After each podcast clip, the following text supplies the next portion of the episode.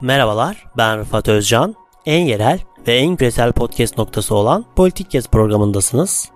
Bu programda ülkemizde ve dünyada meydana gelen gelişmeleri, iletişim, sosyoloji ve siyaset gibi alanlar üzerinden konuklarımla birlikte geniş bir perspektifle ele alıyorum. Haydi başlayalım. Merhabalar, Politik Kes Podcast programına hoş geldiniz. Bugünkü konuğumuz AK Parti İstanbul Milletvekili Sare Aydın. Programa hoş geldiniz Sare Hanım. Merhabalar Rıfat, hoş buldum. Teşekkür ediyorum. Çok, Çok sağ ol. Sen nasılsın? Çok sağ olun gayet iyiyim. Sizler de iyisinizdir umarım. Ben de iyiyim. Uğraşıyoruz, çalışıyoruz. Biraz sivil toplum çalışmaları, biraz siyasi teşkilat çalışmaları. Meclisin açılmasını bekliyoruz. Evet. Ekim inşallah Ek, Ekim'in ilk haftası yeniden yasama sürecine başlamış olacağız. Harika. Bir sene önce de biz sizinle tam Eylül ayında yine bu haftada konu almış bir program kaydetmiştik. Siz de bir sene sonra bir program daha yapalım ve bu iki biz göçmen ve kadın haklarını konuşmuştuk ve bu konulardaki geliş bir senelik gelişmeleri tekrardan konuşuruz e, demiştik ve bir sene sonra tekrardan buradayız. Davetimizi de kabul ettiğiniz için çok çok teşekkür ediyorum. Ben, ben teşekkür ederim. Bir sene sonra tekrar buluşmuşuz Rıfat bu şekilde. evet. Ee, bence güzel oldu. Biz bunu her sene yenileyelim. Her olur, her olur. sene ne kadar yol aldığımıza bakalım. Harika, harika. Ben, çok sevinirim ben buna. İlk olarak da Afgan göçleriyle ilgili size bir soru sormak istiyorum. Yani yakın zamanda yoğun olarak tartışılan e, bu Afgan göçleri yaşandı ve bir süre sınırdan Türkiye'ye girdiler ve daha sonrasında sıkı tedbirlerin alındığını biliyorum. Evet. Duvar örülmesi gibi.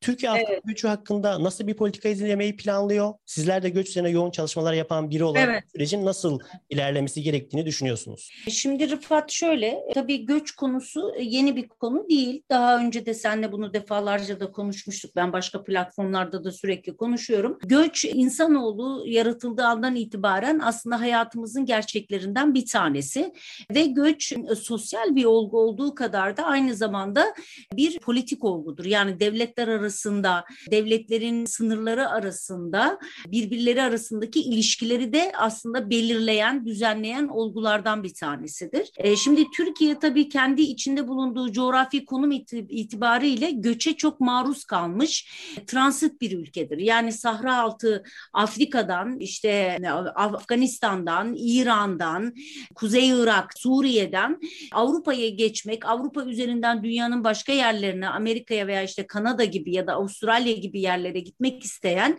insanların umut arayışının kara güzergahıdır Türkiye.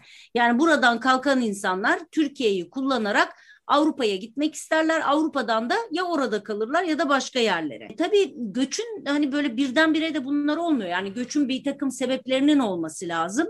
E yine coğrafyamıza baktığımızda işte dünyanın birçok yerinde olduğu gibi açlık, istihdamdaki yoksulluk ve yoksunluk e, ve yine savaşlar, çatışma, kurallık, e, kuraklık, iklim birçok sebep insanların göçe göç etmesine sebebiyet verir. Ama bizim bu bölgedeki Afganistan'dan veya Suriye Suriye'den veya Irak'tan aldığımız göçlerin arkasında özellikle savaş ve insan hakları ihlalleri yatmaktadır. Yani insanlar can güvenliği sebebiyle bizim ülkemize gelirler. Ama tabii ki bizim ülkemiz aynı zamanda Orta Asya'nın mesela Sovyet Rusya'dan koparak işte bağımsız devlet olma serüvenini yaşayan Özbekistan, Tacikistan yani bu or işte Orta Asya'dan da 1989 yılından sonra Sovyet Rusya'nın dağılmasıyla birlikte ülkemize gelen bir işçi göçünün olduğunu da biliyoruz ticari göçün olduğunu biliyoruz. Bir de eğitim göçlerimiz var. Eğitim göçü e, de aynen diğer göçler gibi ülkemize daha ya ülkemize farklı uyruktaki millet, farklı milletlerin, farklı uyruğa, uyruk mensubu gençlerin ülküm, ülkemizi tercih etmesi sonucu. Şimdi tabii bizim kara ülkesi yani transit bir göç ülkesi olmamızın başka bir şeyi daha var. Bizim sınırlarımız var tabii. İran'la sınırlarımız var, Ermenistan, Çağda Irak ve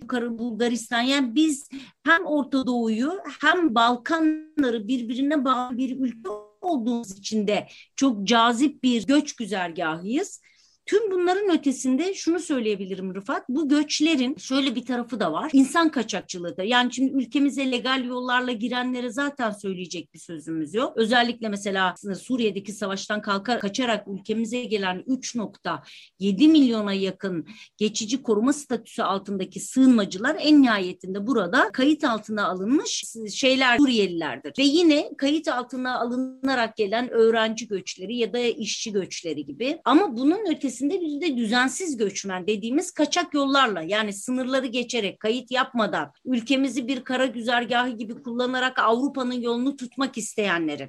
Hani hep o botlarda Akdeniz'de, Ege'de, sularda işte devrilen botları veya işte cansız bedenleri görüyoruz ya işte bunlar hepsi düzensiz illegal yollarla ülkemize girip yine illegal yollarla Avrupa'ya geçmek isteyenleri tabii sınır güvenliği bu anlamda kıymetli. Afganistan'dan çıkma kararıyla birlikte Taliban'a bırakmasıyla ki meşru yönetim ülkeyi terk ettiği için Taliban ülkeyi ele geçirdiği için Amerika Birleşik Devletleri Afganistan'dan çıktıktan sonra Afganistan'dan ülkemize doğru gelen bir göç akımı. Bu göç akımı ilk başta işte bir hafta kadar sanıyorum sınırdan geçişler oldu illegal yollarla. Yani kayıt altına alınmadan. Ama daha sonra biz sınırları hemen kapattık ve göçü durdurduk. Çünkü Türkiye'nin bundan sonra şu anda içinde yaşadığı 3.7 milyon geçici koruma statüsü altındaki Suriyeliler ve yine 2.5 milyona yakın mevcut içeride yaşayan legal ve illegal yollarla ülkemize gelen göçmenler. Yani nereden bakarsak yaklaşık bir 7.5 milyon insan bizim ülkemizde farklı milletten farklı diyen kelimeleyeceği artık bir dalgasına o gücü yoktur yani. Bunu da zaten e, hatırlarsanız e, Genel Başkan Yardımcılarından Ömer Çelik Beyefendi ifade etti, Sayın Cumhurbaşkanımız ifade etti. Yani Türkiye insanların gel, gelip geçtikleri bir güzergah değildir gelip geçen bir han değil, ellerini kollarını sallayarak gelip geçebilecekleri bir han değildir. Türkiye kendi sınırlarını korumakla, kendi ülke çıkarlarını ve içerideki kamuoyu huzurunu sağlamakla, yapmakla kapsamda bu durumda tabii doğal olarak ne yaptık? Biz de sınırlarımızı hemen güvenlik altına alarak bir takım şeylerde bulunduk. Bir takım önlemlerde bulunduk. Ben şimdi o önlemlerden sana kısaca bahsetmenlerle ilgili, Afgan göçüyle ilgili hiçbir şey yapmıyorsunuz, yapmadığınız gibi bunların hiçbirisi doğru değil. Hükümet olarak ve devlet olarak ciddi anlamda sınır güvenliğinin sağlanması için bir takım şeyler yapılıyor. Önlemler alın. Şimdi diyoruz ki Doğu sınırında 141 gözetleme ve 109 haberleşme kulesi 85 komuta kontrol merkezi ve 329 adet kablosuz sensör seti yerleştirildi. Yine batı sınırlarında 70 gözetleme kulesiyle 21 haberleşme kulesi kurulması sana istersen şöyle senin de kafanda netleşmesi açısından birkaç rakam verebilirim. Türkiye'de sınırda girişi engellenen yabancı sayısı da engellenen yabancı sayısı 442.800. Yani bunlar içeriye girmeden engelleniyorlar. Yine 2020 yılında bu sayı 505.375. 2021 yılında ise yılın yarısını henüz geçtik. 267.638. Yani yarısını geçtik artık yaklaşıyoruz sonuna doğru. Bunlar sınırda geçmeden yakalananlar. Ve yine 2018 yılında 268 bin, 2019 yılında 454 bin, 2020 yılında pandeminin de getirdiği olumsuzluklara rağmen 122 bin, 2021'de ise şimdiye kadar 77 bin 839 düzensiz göçmen yani sınırlardan kaçarak ülkemize girenler içeride yakalandı ve geri gönderme merkezlerine gönderildi. Yakalananlar arasında yani bu zamana kadar yakalanan 77.389 düzensiz göçmen arasında Afgan uyrukluların sayısı 2019 yılında 201 bin iken 2020 yılında 50 bin bu yıl ise 32 bin. Yani aslında geçmiş yıllarda Afganistan'dan ülkemize giren illegal düzensiz göçmen sayısı bu sene girenlerden daha fazlaydı. Ama tabii ki görüntüler o gördüğümüz hani böyle hani kalabalık erkek grupları halinde girenler bir anda ve yoğun bir şekilde girdikleri için böyle birdenbire hepimiz ürktük. Ne oluyor? Hani bu kapıdan bunlar böyle nasıl girebiliyorlar? Bu kadar erkek nereye geliyor? Nasıl hani biz zaten bir tane dahi göçmeni artık kaldırabilecek gücümüz yokken bunların nasıl üstesinden geleceğiz diye bir an hepimiz böyle bir şey oldu. Endişeye kapıldık. Ama endişeye kapılacak hiçbir nedenimiz yok. Çünkü biz hemen bunun arkasından sınırlarımızın güvenliğini hemen ele aldılardan artık hiç kimsenin geçmemesi için elimizden geleni yapmaya başladık. Önceden de yapıyorduk ama birden böyle gelen bu grup hepimizi kısmen de olsa küçük de olsa endişelendirdi. Şimdi sana şunu söyleyeyim. Sınır güvenliği için tamamlanan bunlar çok önemli bilgiler. Güvenlenen sınır güvenliğimiz için tamamlanan toplam güvenlik duvarımız 993 kilometre. Toplam aydınlatmamız 913 kilometre. Kamera ve algılayıcımız 293 kilometre. Elektrooptik kule ise 330 adet şu anda bizim sınırlarımızı korumak üzere yerleştirilmiş. Ve yine 911 kilometrelik Suriye sınırında planlanan 837 kilometrelik güvenlik duvarı ve devriye yolu yine tamamlanmış. Yani düşünebiliyor musun bak 993 kilometre güvenlik duvarı tamamlanıyor. 913 kilometre aydınlatmalar tamamlanıyor. 293 kilometrede kamera ve algılayıcılar yerleştiriliyor. Elektrooptikler 330 adet yerleştiriliyor. Bunların bunların hepsi sınırdan illegal geçişlerin engellenmesi için. Yani Türkiye'de yani şunun farkındayız hepimiz. Evet Suriye'de bir savaş gerçekleşti ve insanlar can güvenliği için ve biz sınır ülkesi olduğumuz için kapımıza geldiler ve biz de kapımızı açarak o insanları kayıtlar halinde içeriye aldık. Ancak Afganistan'daki yaşanan iç kargaşa ve çatışmadan kaçanların önce gidebilecekleri bir İran var. Yani biz üçüncü ülkeyiz. Önce İran'da bu insanların kayıt altına alınması, gerekli uluslararası diplomatik girişimlerin yapılması, bu göçün engellenmesi ve Afganistan'da kalması için Afganistan'dan çıkan Amerika'nın gerekli diplomatik zakereleri yapması ve bunların en sonunda yani insanlar can güvenliğini tehdit altında kalıp artık ne yapacaklarını bilemedikleri yerde bizim kapımıza gelmeliler. Ama öyle bir şey olmadı. Ne oldu? Birdenbire böyle bir hafta içerisinde bizim kapımıza doğru geldiler. Biz de ülke olarak bu göçün öncelikle Afganistan'da durdurulması ve gerekiyorsa sınır ülkelerin bu göç konusunda gerekli müzakereyi ve gerekli girişimi yapmalarını bekliyoruz. Şimdi bir örnek vereceğim. Mesela Hollanda'da bir iç savaş çıktı diyelim. Bir çatışma çıktı. Hollandalılar nereye kaçacaklar? Kaçacakları ilk ülke neresi olacak? Almanya olacak tabii ki değil mi? Bize gelmeyecekler. Göç böyle bir şeydir. Eğer can güvenliğiniz tehdit altındaysa kaçacağınız ya da gideceğiniz ilk ülke sizin sınır ülkelerinizdir. O yüzden Afganistan'daki göçün o bölgede bir şekilde politikayla ve siyasi argümanlarla yönetilmesi ve Türkiye'nin de şimdiye kadar olduğu gibi yani bu konuda çok açık ve net bir şekilde Türkiye'nin artık herhangi bir göçü kaldıramayacağını dünyaya deklare ederek o bölgede bu göçün yönetilmesini beklememiz gerekiyor. Şimdi bir de mülteci karşıtlığı ile ilgili bir soru evet. soru sormak istiyorum. geçen ay Ankara'da Türkiye tarihinde hiçbir şekilde iyi hatırlanmayacak bir durum yaşandı yaşandı ve Suriyeliler deyim yerindeyse toplu bir lince tabi tutuldular. Yani 6-7 Eylül gibi tarihi vakaları hatırlıyoruz ve tarihi olarak da ülkemiz bu tip şeylere müsait maalesef. Şimdi evlerine çıkamayan, korkan Suriyeliler hatta ekmek almak için bile e, çekinen insanlar oluştu. Afgan göçleriyle beraber daha da artan bir mülteci karşıtlığı oluştu. Bolu, Bolu Belediye Başkanlığı'nın insanlık dışı bir kararı e, alındı bu süreçte ve sosyal medyada yayılan yalan yanlış mülteci karşıtlığı haberleri sonucunda da bütün bunlar yaşandı.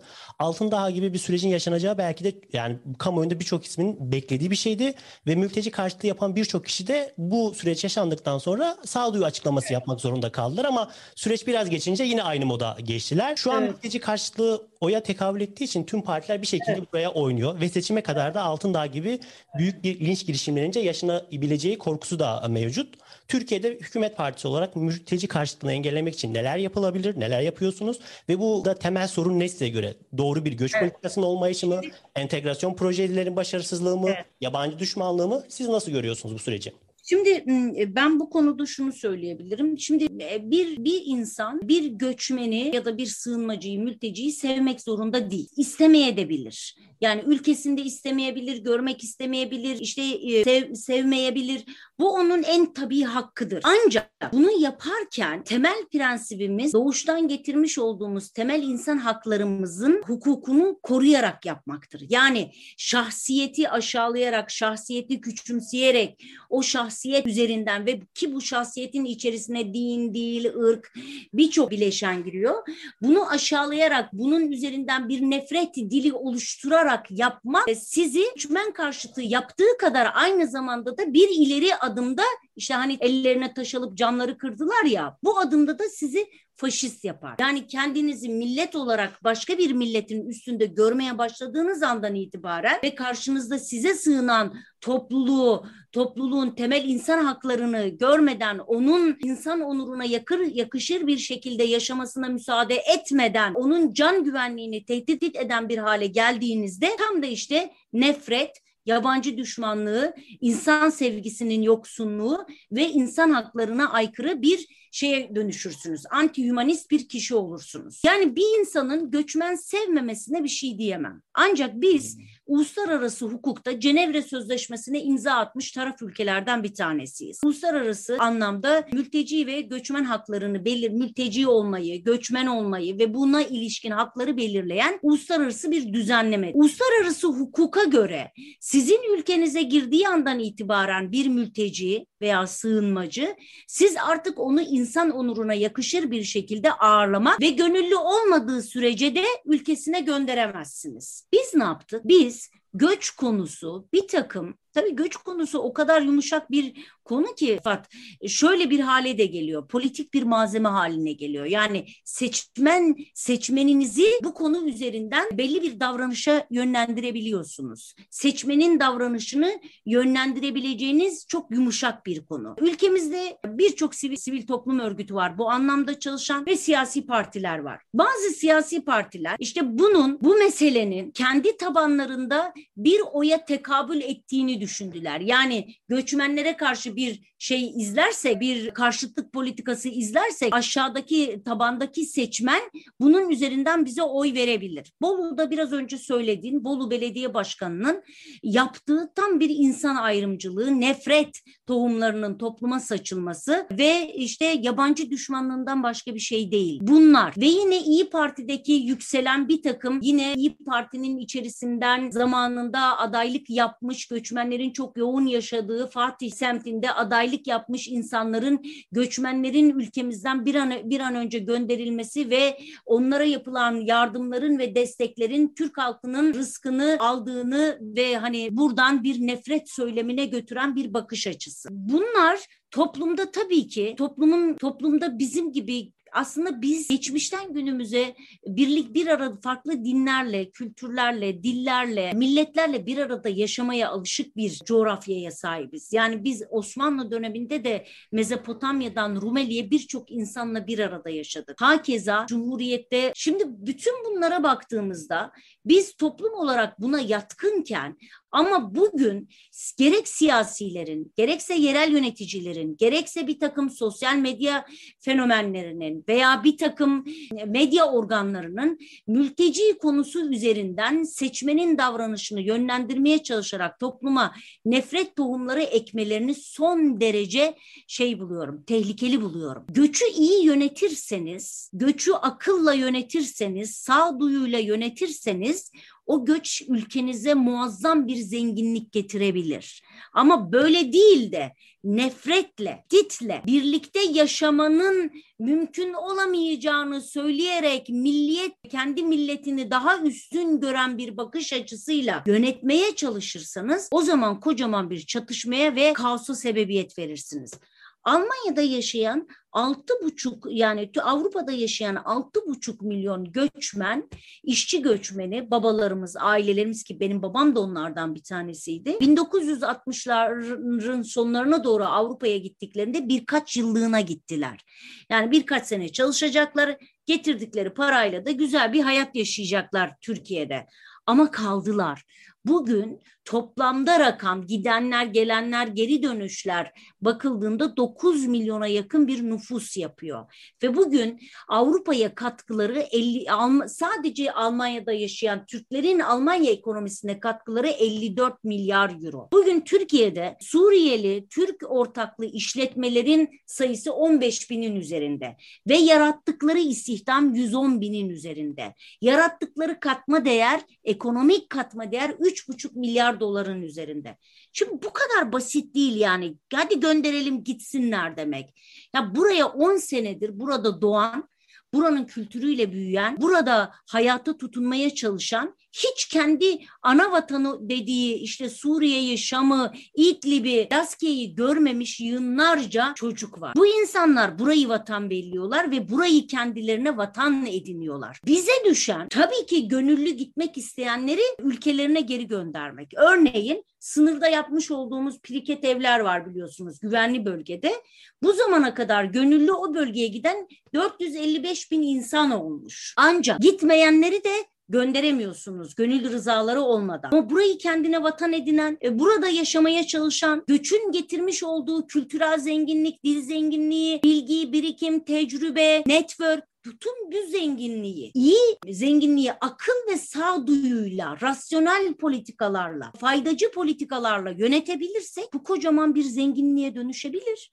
Bu kocaman bir kamuoyu huzurunu bozmadan ortak yaşam alanlarını yaratarak yönetebilirsek kocaman bir şeye dönüşebilir. İnsan hareketine dönüşebilir. Bunu anlatmaya çalışıyorum. O yüzden de göç böyle hadi gönderelim gitsinler dediğimizde Nereye göndereceksiniz? Hala daha Suriye'de iç savaş, hala daha Suriye'de Esad askerlerinin bombaladığı şehirler, yaktığı yıktığı mahalleler var. Ya bu insanları size sığınan canından, malından, namusundan korktuğu için bize sığınan ve yüzde yetmişi kadın ve çocuklardan oluşan bu insanları nasıl geri göndereceğiz? Bir kere sınır ülke olarak bu bizim sorumluluğumuz. Ha göçü zaten biz 10 yıldır insani yardım bakımından yönetiyoruz Rıfat. Eğitim olarak yönetiyoruz, sağlık olarak yönetiyoruz, barınma olarak yönetiyoruz, güvenlik olarak yönetiyoruz. Geçici koruma altındaki Suriyelilere, sığınmacıları. Ama artık göçün entegrasyon boyutuna geçmemiz gerekiyor. Yani birlikte yaşamak, ortak alanlar oluşturmak, bu birliktelikten koca bir kalkınma, kırsal, kentsel, ekonomik kalkınma, sosyal kalkınmayı ortaya çıkaracak uyum politikalarına geçmemiz gerekiyor. Bunları Tam bu şey sormak isterim. Sizce Göç Bakanlığı gerekli mi Sara Hanım? Şimdi göçün birkaç katmanı var. Mesela göç sadece sosyal bir olgu değil. Aynı zamanda göçün politik tarafı var. Göçün uluslararası tarafı var ve göçün güvenlik boyutu var ve göçün istihdam kalkınma gibi boyutları var. Şimdi aynı anda 3-5 tane bakanlığın dahil olabileceği bir olgu yani bir rasyonelite. Dolayısıyla e, bugün İçişleri Bakanlığı'nın içerisinde yer alan Göç, İş, e, Göç İdaresi Genel Müdürlüğü de 2013 yılında tam da bunları yönetmek üzere kurulmuştur. Ve Özel İletişim ve Uyum Daire Başkanlığı. Bir Göç Bakanlığı evet Türkiye göç güzergahı üzerinde yaşayan bir ülkedir. Bununla ilgili yapılacak daha mikro projelerde makrolar yani güvenlik makro projedir makro bakış açısıdır. Uluslararası siyaset makro bakış açısıdır. Bunun ötesinde işte eğitim gibi, sosyal uyum gibi, sağlık gibi, barınma gibi politikalar ise mikro politikalardır. Bu anlamda bir göç bakanlığı küçük boyutta ihdas edilmiş bir göç bakanlığı kurulabilir. Ancak tabii ki güvenlik boyutu her şeyden önemli olduğu için İçişleri Bakanlığı'nın içerisinde de son derece günümüzde faydalı bir şekilde, efektif bir şekilde yönetilmekte. Şimdi göçün içimizdeki yaşayan bu Suriyeli sığınmacıların dışında Rıfat ben hani konuşmamın başında biraz insan kaçakçılarına ve göçmen kaçakçılığına değinmiştim. Orada sana bir rakam vereyim. Belki senin de bilmediğin bir rakam. Bugün bu bölgedeki yani Afganistan'dan kalkıp İran'a giden, İran'da belli bir süre çalışıp Van sınırına gelen, Van'dan ülkemize girip ülkemizde de birkaç sene çalışıp yani her durduğu güzergahta para biriktirip yeni bir ülkeye geçmek için yeni bir insan kaçakçı şebekesiyle irtibata geçip onlara para verip sonra öbür ülkeye geçtiğinde aynı serüveni yeniden yaşayan bu göçmenlerin bu umut yolculuğunda işte Afganistan'dan Rumeli'ye ya da Mezopotamya'dan Rumeli'ye kadar olan bölgedeki ekonomik hasta 150 milyar dolar. Çok ciddi bir rakam. Yani insan kaçakçılığı dediğimiz şey sadece insan tacirlerinin hadi gelin sizi buradan alayım işte Van sınırına bırakayım siz de oradan gidin değil. Herkes birbiriyle irtibatlı. Her irtibatın arkasında da ciddi bir kapital dağılımı var. Mesela bu burada sadece tacirler değil organizatörler, adam toplayıcılar, gözcüler, emanet ofis sahipleri, güvenli ev liderleri, otobüs firmaları, otel sahipleri, tekne sahipleri, kaptanlar, şoförler, can yeleği satıcıları Hepsi, hepsi, hepsi, hepsi. Bu illegal dönen pazardan payına düşeni almaktadır. Bu bir marketing. Yani bir, bir pazar var o. Adam Afganistan'dan bir umutla Van'a geliyor, şeye geliyor, İran'a geliyor. İran'da yeniden 5 yıl çalışıyor ve para biriktirebiliyorsa biriktiriyor ve Türkiye için e, insan kaçakçılarıyla anlaşıyor. Türkiye'ye geliyor. Türkiye'de 3-5 sene kaçak illegal olarak yaşayıp işte inşaatlarda, işte Türk, Türk vatandaşlarımızın çalışmak istemediği zar zor koşullar altındaki istihdam alanlarında çalışarak biraz para biriktirdikten sonra ya gemiyle ya tek işte ya teknelerle ya da karayollarıyla Avrupa'ya geçişin hayalini kuran bir şeydir, serüvendir göç ve insan kaçakçılığı. Dolayısıyla biz artık hani bu bakanlık ya da göç idaresi genel müdürlüğü altında yapılacak her çalışmanın boyutunun insan kaçakçılığıyla da ilgili olduğunu unutmamamız gerekiyor. Bu da tam da güvenlik meselesidir. O yüzden de İçişleri Bakanlığı'nın bünyesinde ihdas edilmesi ve İçişleri'nin bu konuyla ilgileniyor olmasını ben son derece doğru buluyorum. Bir takım ülkelerde göç bakanlıkları kurulmuş. Ama mesela Yunanistan'daki kurulan Göç Bakanlığı'nın temel amacı Yunanistan'ın dışındaki yaşayan soydaşlarını Yunanistan'a çekebilmek üzere kurulmuştur. Hakeza İsrail'deki Göç Bakanlığı da bunu hedeflemektedir. Tamam. Ama bizde soydaşlardan bizde tabii ki 1934 İskan kanun, kanunumuzda bizim de ilk göç politikamız soydaşlarımızı ülkemize getirmek ve ülkemizde Lozan'da kendi soydaşlarımızı alırken de bunu hedefledik. E, Birinci Dünya Savaşı ile azalan nüfusumuzu 13 milyonluk bir nüfusumuz var o zaman.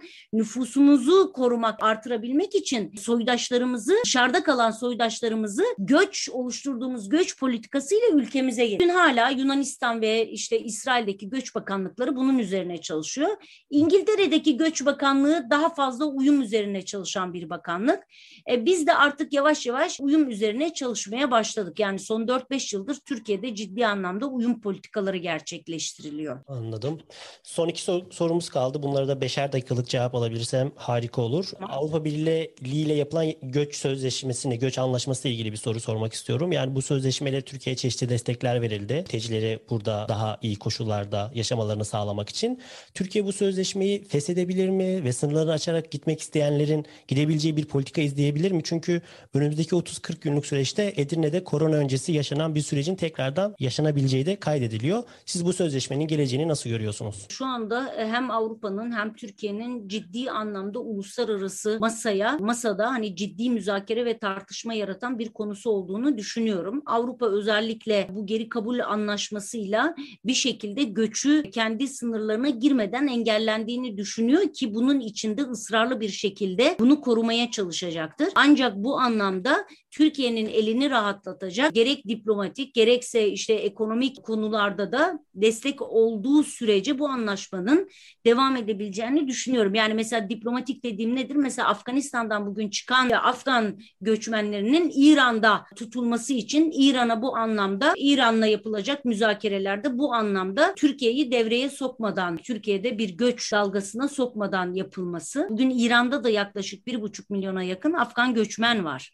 bu Taliban Taliban'dan kaçarak İran'a sığınan. Göç ciddi bir mevzu. Bu anlaşma ben ben bu anlaşmanın yakın zamanda ortadan kalkacağını düşünmüyorum. Bu anlaşmanın kalkmaması için de Avrupa elinden geleni yapacaktır. Bunu söyleyebilirim. Tamamdır. Son olarak da yine geçen sene konuştuğumuz diğer bir birinci konu göçtü. ikinci konu da İstanbul Sözleşmesi ve kadın hakları ile ilgili bölümdü. Şimdi ben geçen sene sizin İstanbul Sözleşmesi ve kadın hakları bağlamında söylediğiniz birkaç cümleyi alıntılayıp burada tekrardan söylemek istiyorum. Siz orada mesela sözleşmeden çekilmesini doğru bulmayanlardanım demiştiniz. Bunun bir kazanım olduğunu düşünüyorum demiştiniz. Ayrıca bu sözleşmeden çıktıktan sonra SEDAV'dan mı çıkacağız sırada ne var e, sorusunu sormuştunuz. Çıkmamalıyız çünkü İstanbul Sözleşmesi ev içi şiddeti ve kadına yönelik her şiddeti, önlemeye yönelik bir sözleşmedir. 6284'te bunun referansıyla yapılmış bir iç mevzuattır demiştiniz ve son olarak da çıkılabilir ama neden çıkıyoruz ya da neden çıkmamalıyız sorusunu daha da önemsediğini söylemiştiniz. Ve ben de size bir yılın sonunda şu soruyu sormak istiyorum. Neden çıkıldığına dair İstanbul Sözleşmesi'nde neden çıkıldığına dair sizi tatmin eden bir cevap alabildiniz mi? AK Partili bir kadın olarak, Türkiye'de yaşayan bir kadın olarak bu sözleşmeden çıkılması sizin hayal, sizi hayal kırıklığına uğrattı mı? Şimdi ben e, sözleşmeden çıkılmaması için Rıfat çok ciddi içeride mücadele verenlerden bir tanesi tanesiyim. Yani siyasi büyüklerimle, genel başkan yardımcılarımla, gerekli ilgili sivil toplum örgütleriyle sürekli müzakereler yapan genel başkan yardımcıları, işte grup başkan vekillerimiz, yani bu sözleşmeden çıkılmadan bu sözleşmenin içeriğinde bir takım sivil toplum örgütlerini ya da toplumu rahatsız eden kavramlar ya da maddelerin bir yorum metniyle Avrupa bir Avrupa Konseyi'ne bu bir Avrupa Birliği Sözleşmesi değil Avrupa Konseyi Sözleşmesi Avrupa Konseyi'ne iletilebilir ve bu buradan yola çıkarak biz sözleşmeyi koruyabiliriz. Ee, buradaki en önemli argümanlardan bir tanesi bana göre öyle değil ama toplumda yaşanan argümanlardan bir tanesi toplumsal cinsiyet kavramının kendisiydi. Toplumsal cinsiyet kavramı evet kısmen haklı oldukları yerde var.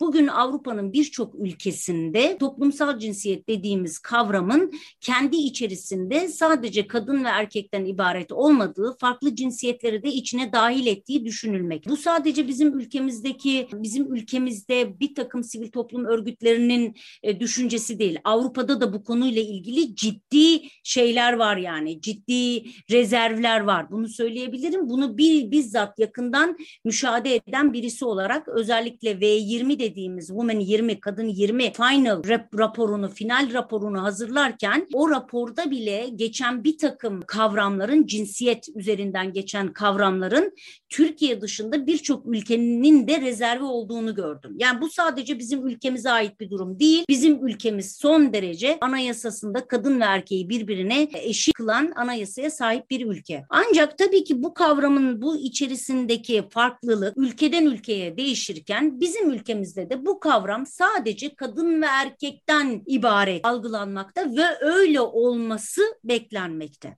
Ama farklı ülkelerde bu kavramın içi genişletildiği için bu kavramdan yana bir takım şey var yani rahatsızlıklar var. Bu kavram kendi içerisinde ben akadem kurucu başkanlığını da yaparken, şimdi de yaparken bizim toplumumuz toplumsal ahlaki ve manevi değerleri değer veren, cinsiyetleri kadın ve erkekten ibaret gören bir toplum. Ben çıkılmadan da şöyle bir yorum metniyle bunun ortadan kaldırılabileceğini düşündüm. Nedir bu? Toplumsal cinsiyet bizim ülkemizde kadın ve erkeğe tekabül eder diyerek bir yorum metni. Ki hakeza bunu birçok Polonya gibi, Macaristan gibi birçok ülkenin de yorum metinleriyle İstanbul Sözleşmesi'ne farklı bakış açıları getirdiklerini biliyorum. Ama tabii ki benim ülkemdeki şu anda mevcut olan 6284 yani uygulamadaki olan kadına yönelik şiddetle mücadele ve ailenin korunması çok daha önemli ve çok daha kıymetli bir kanundur.